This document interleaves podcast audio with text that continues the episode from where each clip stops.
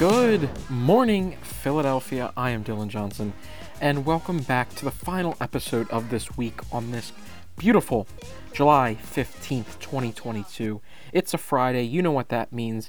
We are out for the weekend. Speaking of the weekend, the Weeknd was in Philly last night.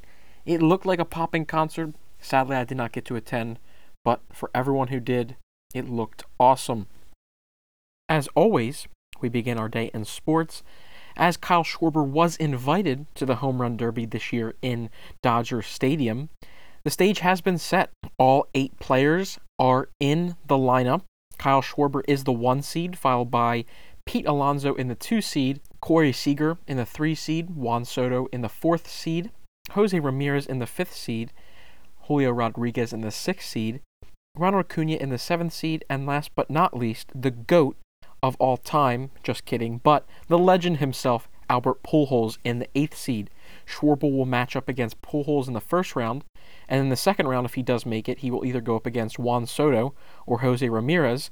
And if he wins it and makes it all the way to the finals, he will either go up against Pete Alonso, Ronald Acuna, Corey Seager, or Julio Rodriguez for the Home Run Derby title. There is a chance that he could meet Pete Alonso in the finals if he does make it that far, and Pete Alonso has won the last two home run derbies. He's going for a three-peat this year. You can catch the home run derby Monday at 8 p.m. Eastern Standard Time on ESPN. Sticking in sports, something that I find really cool, that is the Philadelphia Phillies are introducing a new scoreboard for the 2022-3 season. It's going to be ready for opening day and it's going to be one of the largest scoreboards in baseball. They're calling it the HDR PhanaVision Experience. The new scoreboard is going to be 77% larger than the current Philly Square display. It's going to increase from a size of 97 feet wide by 76 feet tall to the new scoreboard being 152 feet wide by 86 feet tall. It's going to be a 6 by 9 aspect ratio. They say that they can fit 516 life size Phillie Phanatics on the board simultaneously. It's going to be 4K capable with an HDR system utilizing nearly 11.6 million pixels with a 10 millimeter pixel spacing. It's going to deliver richer colors and superb clarity. Fans will also be able to experience better viewing angles and short distance viewing like never before. Static signage will be obsolete due to the complete digital transformation of the scoreboard.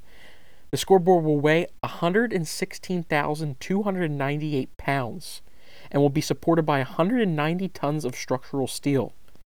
Installation, as well as removal of the existing display, will begin during the 2022 off season.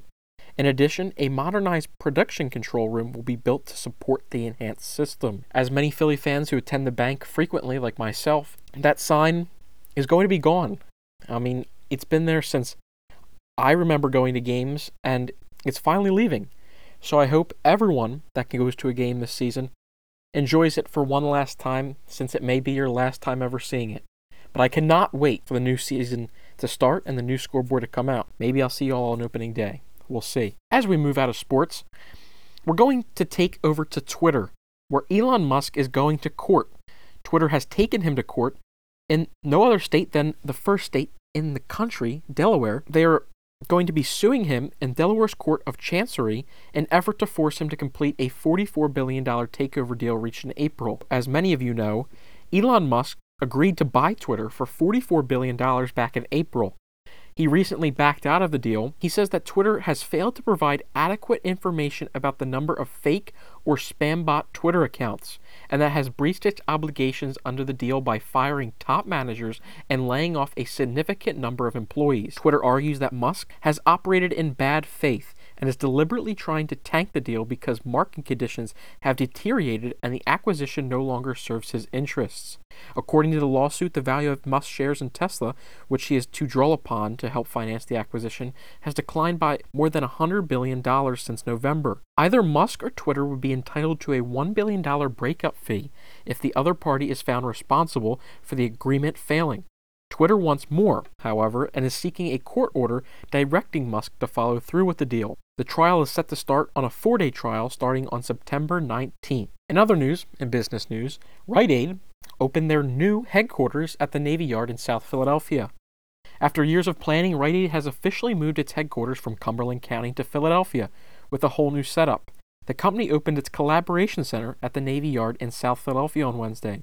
Philadelphia Mayor Jim Kenney and other dignitaries attended a ribbon cutting ceremony yesterday morning. Rite Aid's president and CEO says the new location was built to support the company's emphasis on remote work. This is not an office, this is a collaboration center.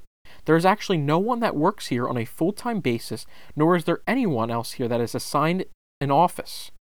Rite Aid president and CEO Heyward Donigan said. Members from Rite Aid's various businesses, including Rite Aid Retail Pharmacy, Elixir, Health Dialogue, and Bartell Drugs, will be able to use the space to meet, collaborate, engage clients and partners. Rite Aid CEO continued to say the company's focus on remote work began well before the COVID pandemic. She said it attracts a more diverse workforce of top talent from all over. We move over to crime. Philadelphia police are investigating a suspicious death after finding a 37 year old man's body floating in the Delaware River near Bridesburg on Wednesday morning. The discovery was made near the 3200 block of Buckius Street around 9:30 a.m. The man was pronounced dead at the scene according to police. No other further details have been released. This is an uptick in crime. People are wondering when will Philadelphia stop committing so much crime? Whether this was a crime or not, going to news websites, whether you go to CBS Philly, you go to 6ABC, you go to Fox 29, almost a quarter of everyday stories is a shooting or another dead body in Philadelphia. People are looking to the mayor, people are looking to the DEA, Krasner, and people can just not find a way or a person of hope to fix the crime and deaths in Philadelphia. We continue as homicide rates increase, deaths increase, crime increases, drugs increases, the opioids in Kensington, and no one is doing anything to stop it. And if anyone is, it's on a very minimal scale. We need to take act. We need people to do things. Philadelphia is looking for that. Where will we find it? We have yet to know. We end this Friday, this podcast, on a great note. Philabundance has received foods and funds from more than a dozen credit unions. More than a dozen credit unions joined forces to donate to Philabundance. Volunteers carried the donations in Thursday morning. The canned goods and non perishable goods were collected in branches and other locations.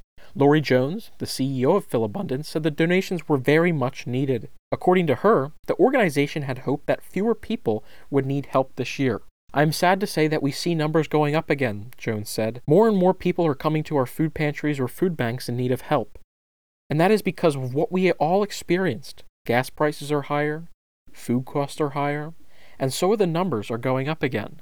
The financial institutions also presented checks for tens of thousands of dollars to Philabundance. We thank them for their support.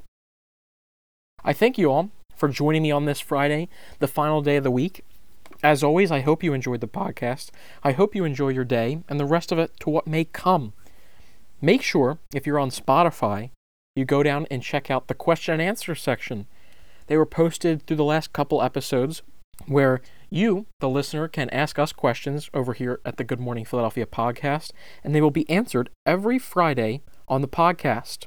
As of right now, there have been no questions, but please, please, please feel free to ask any questions over on the Q&A section on Spotify. If you're not on Spotify, you can always head to our website and newsletter. That will be linked down here in the description as always, and you can ask questions there once it's set up. Currently it's not set up, but it will be soon. As for now, ask them on Spotify and enjoy the rest of your weekend. As always, good morning, good afternoon, and good evening. I'm Dylan Johnson. Take care. See ya.